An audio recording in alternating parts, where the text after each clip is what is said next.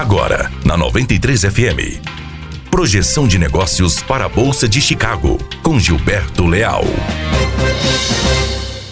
Olá, bom dia. Hoje é segunda-feira, 29 de julho de 2019.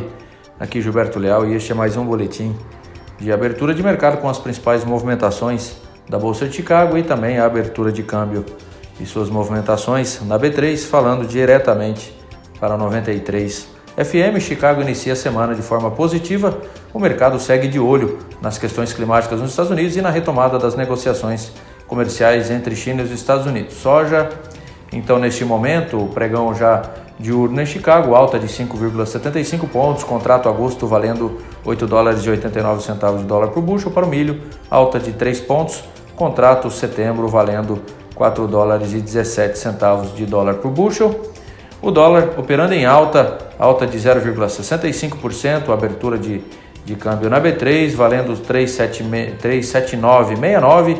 A semana muito importante com reuniões do FONC e também do Copom na agenda, o mercado com expectativas para corte de juros nos Estados Unidos e também no Brasil.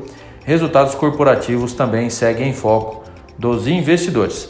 Essas seriam as principais informações para o boletim de abertura de mercado diretamente para o 93 FM. Um grande abraço a todos. Você ouviu Projeção de Negócios para a Bolsa de Chicago com Gilberto Leal.